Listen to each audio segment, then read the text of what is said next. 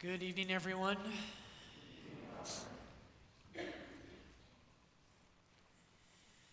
So, right now we are uh, in year A. If you don't know, the, the readings for Mass have a three year cycle.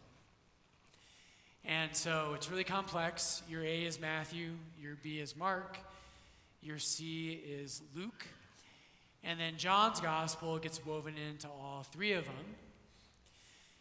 And when we're in year A, like we are right now, the gospel readings during Lent are chosen specifically for the people in RCIA.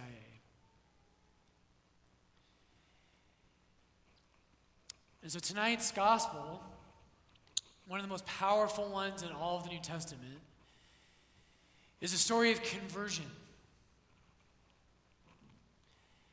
And tonight, brothers and sisters, the, the Word of God has a powerful message for every single one of us. Pope Benedict says that conversion, we hear the story of the, the woman at the well, conversion is not just one moment of the Christian life, it is everything it means to be a Christian day by day. So, this reading tonight is for you. And tonight's gospel is all about desire.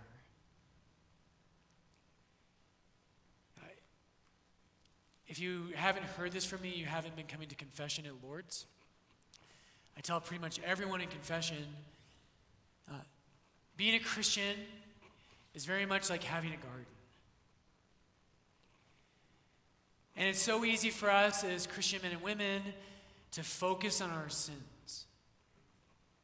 And in a good way, all of us, what we say, you know, we think, Jesus, I want to pull out that, that lust from my garden, that weed. I want to pull out that pride or that vanity or the jealousy.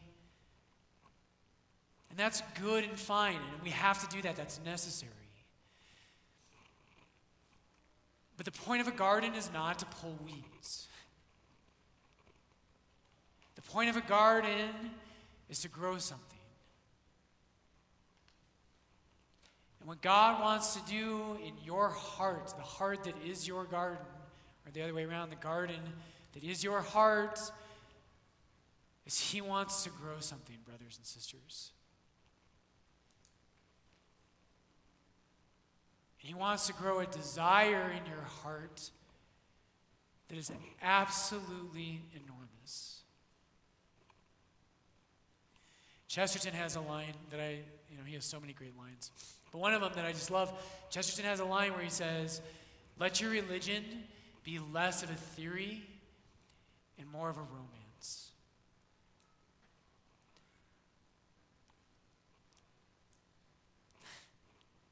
I hate when I'm emotional, three lines into a homily.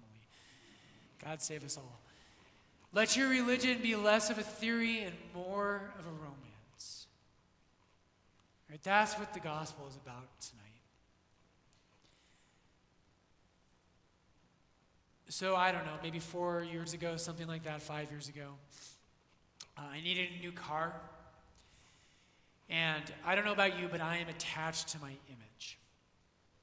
I like to look a certain way, I like people to think of me a certain way. Uh, and to sum that up, one year I was, or one Saturday, I was downtown in Holy Ghost. I had a wedding I did this wedding mass and I came out and my one of my friends had, years ago had bought me a Patagonia vest. Still have it. I walked out after the wedding and I had my Patagonia vest on. And one of the bridesmaids didn't know I could hear her, but she turned to another bridesmaid and said, Such a Colorado priest. And I was like, The image is working. I was like, Yes. So I needed a new car.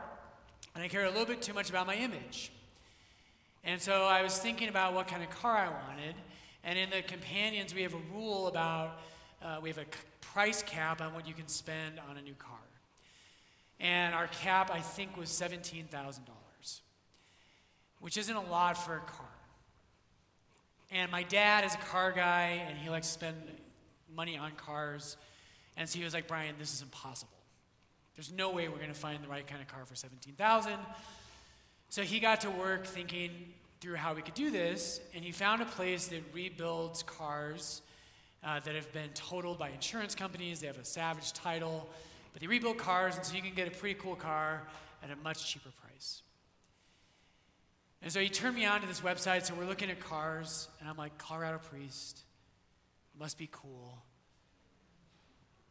Subaru Crosstrek. Right? I know you were thinking the same thing. And I was like, that's what I'm going to get. I need a Subaru Crosstrek. They're good in the snow, looks cool. I can have my, my Patagonia vest on. I'll be at stoplights. People will be like, man, that guy looks, oh my gosh, it's my priest, right? and I'm like, that's what I'm going for. That's what it's going to be. So uh, they had some. They had some Crosstreks that had been rebuilt after wrecks. So we went down there and um, we test drove a Subaru Crosstrek. And I was like, this is great. It's got the image, it's everything I want. We test drove it, and I was ready to just kind of pull the trigger, and my dad said, Brian, I want you to just try one other car. It's called an Escape. They're laughing because they know it's actually an escape. But you are forbidden from calling it that. It is an, it is an escape. So my dad got me in this car, and we test drove that one. And after just a few minutes, it was obvious that the Escape has much more power than the Crosstrek. Don't be jealous. So we ended up with that that day. Uh, so we got it, you know, inspected and all these things. And now, you know, I have this beautiful Ford Escape. I want to use that image tonight, and here's the thing Tonight's gospel is so simple in some ways. If we had an hour, this, this reading from John 4, brothers and sisters, the depths that are in this gospel reading are unbelievable. If you pulled out a scripture commentary and you studied this gospel, you would say, I have to go become a scripture scholar. I have to give my life. Origen says, once we have encountered the beauty of the Gospels, how could we spend anything else but the rest of our lives studying Scripture? This is one of those readings that does that. But tonight I want to zero in on a very simple message that you already know, but I want it to open your heart tonight. Tonight's gospel is all about your heart.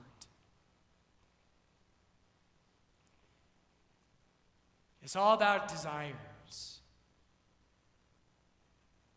And the simple thing that all of us know is that our hearts go after strange things, and very frequently our desires deceive us. They lead us off track. Right? And so sometimes I just want to look a certain way, and I think that's what I want. What Jesus wants, what he did with the Samaritan woman, and what he wants to do with you is he wants to put you in touch with a much deeper desire that you already have.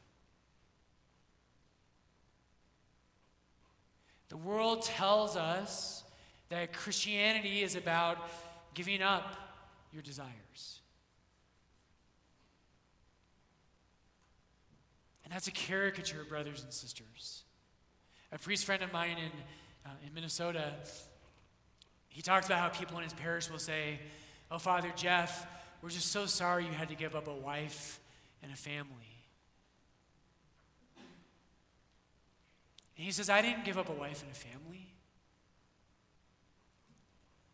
He says, I chose the desire of my heart. Of course, a wife and a family are amazing. They're the best thing on earth. My father, Jeff Hewitt, always says, It wasn't like I entered priesthood thinking about the things I gave up.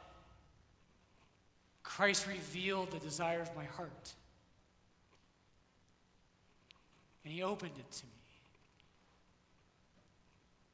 The world tells us that you and I, to follow Jesus, what it means is to give up our desires. Brothers and sisters, that is a life from hell. To be a Christian means that you have had a revelation of the deepest desire of your heart. And it's not a Crosstrek. Yeah, it's pretty good. It's not a Crosstrek. It's not a good marriage, as good as that is. It's not a better job. It's not more money. It's that Christ has revealed that your heart desires only something infinite. And that's what He gives us. So, tonight in the gospel, a couple things I want to just encourage you to. All right, this woman, if you really understand this gospel, there's simple points that all of us should know. Uh, if you go to Israel, you would know this. Um, I've been to Jacob's Well, it still is there. The Christian church never lost memory of which well was Jacob's Well. It's in a church today. The Byzantine priest that uh, ran that church was martyred about a decade ago. But it's an amazing place, it's still there. And in the, in the Middle East, this woman shows up. Jesus is alone at this well. And she goes out, and we're told it's about noon. And that right there, if we know our scripture, and if you know the context, that's weird. You do not draw water at noon. You draw water at daybreak. For two reasons. One is that you need water in the morning, right, to wash up a little bit, to just have something to drink, to prepare some food. And if you go to draw water at noon, it's going to be about 3 billion degrees. And the story, as it moves on, this woman is an outcast.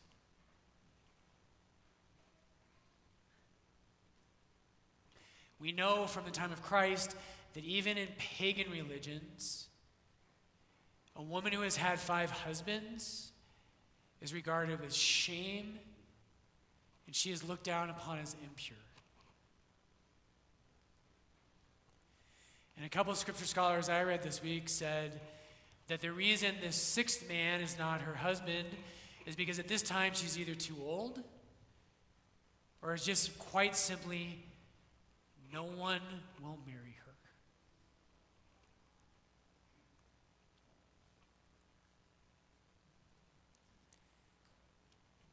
Jesus knows her heart.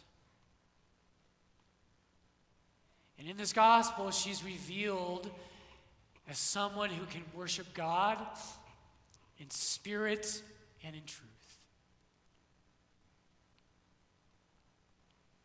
Brothers and sisters, Jesus knows your heart. He knows it. He knows the wounds you have. He knows the lies that you have told yourself and that the evil one has whispered to you. He knows them. And what Christ does in this unbelievably powerful scene, he does not shame the woman. But what he does is he calls her and he evokes within her a greater desire.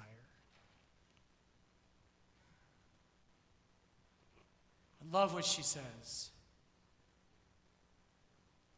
The woman said to him, Sir, by the way, the Greek word there is kyrie, which can mean sir, but it means Lord. Lord, give me this water that I may not thirst nor come here to draw water.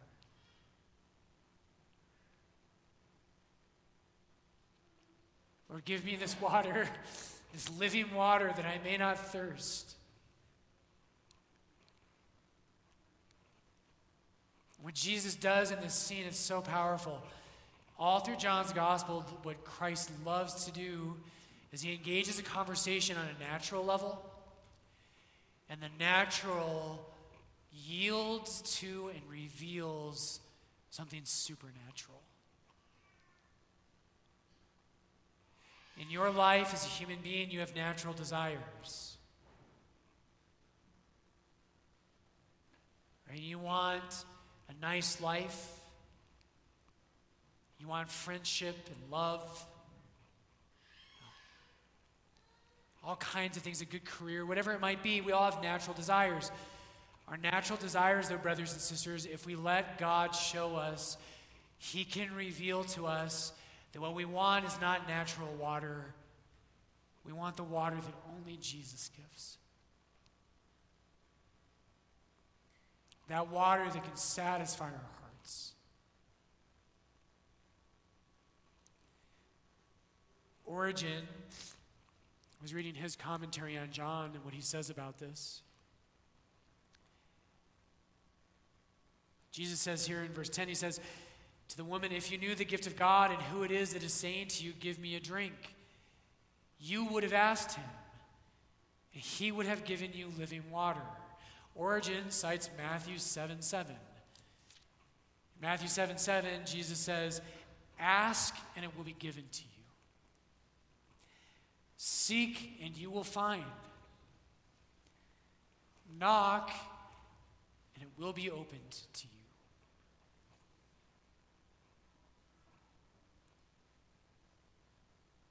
In my priesthood, I, I was praying with this this week, and I've realized that I've stopped asking God for joy.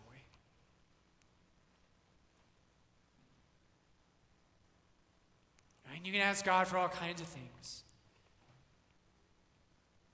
Lord, take care of this problem. Grant me this earthly, natural thing I want. James chapter 4 says that you and I ask and we do not receive gifts from God because we ask wrongly, to spend it on our own desires. And I was praying this week and I realized, Jesus, I've stopped asking you to be my joy, to be the one that gives me living water and that fulfills my life, the one who quenches my thirst.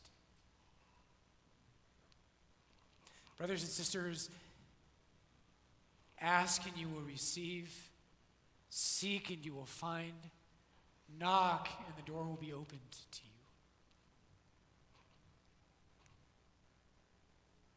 Being a Christian is not about turning off your heart, about shutting down your desires.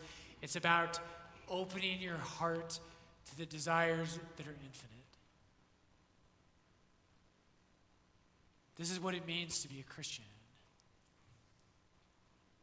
Finally, tonight, one last line. For, for 2,000 years, our church, when it reads this gospel, it's been reminded of another scene in the Gospels, and a couple of them, but one in particular. Not only does Jesus evoke thirst in this woman and want her to know her own thirst for something deeper and more beautiful, something of God, Jesus also asks her for a drink. For 2,000 years, this has reminded our church and Catholics all across the world of John chapter 19, where Jesus says, I thirst.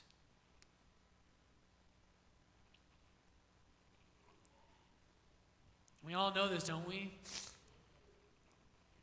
But Mother Teresa made that a central theme of her life and of her teaching. And as a great mystic, right, Mother Teresa knew something about God. Um, but she asked the question, she asked, what is it Jesus thirsts for? When he's hanging on the cross and he cries out, I thirst. What does he thirst for? Mother Teresa says the answer is you.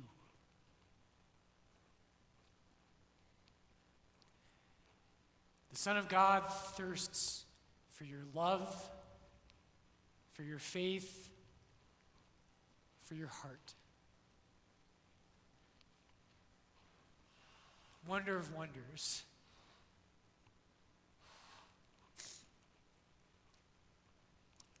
Augustine's famous line Of course, we all know it. I hope you know it.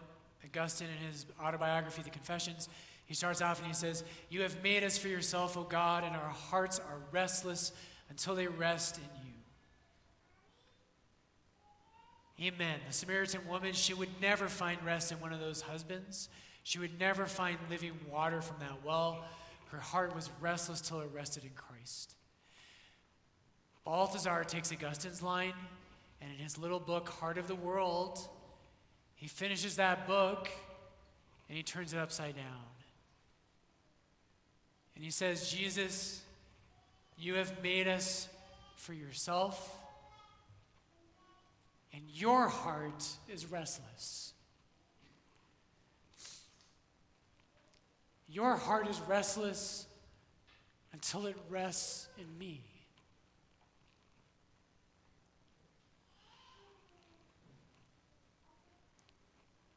This is the great mystery of the Christian life. Brothers and sisters, today's gospel is chosen for the catechumens, for those who will be baptized. You have been baptized, but you need conversion. To be a Christian is to give your heart to God, is to realize that his heart was restless until he found you, and that your heart will be restless till it rests in him. Jesus, tonight, Lord, give us living water.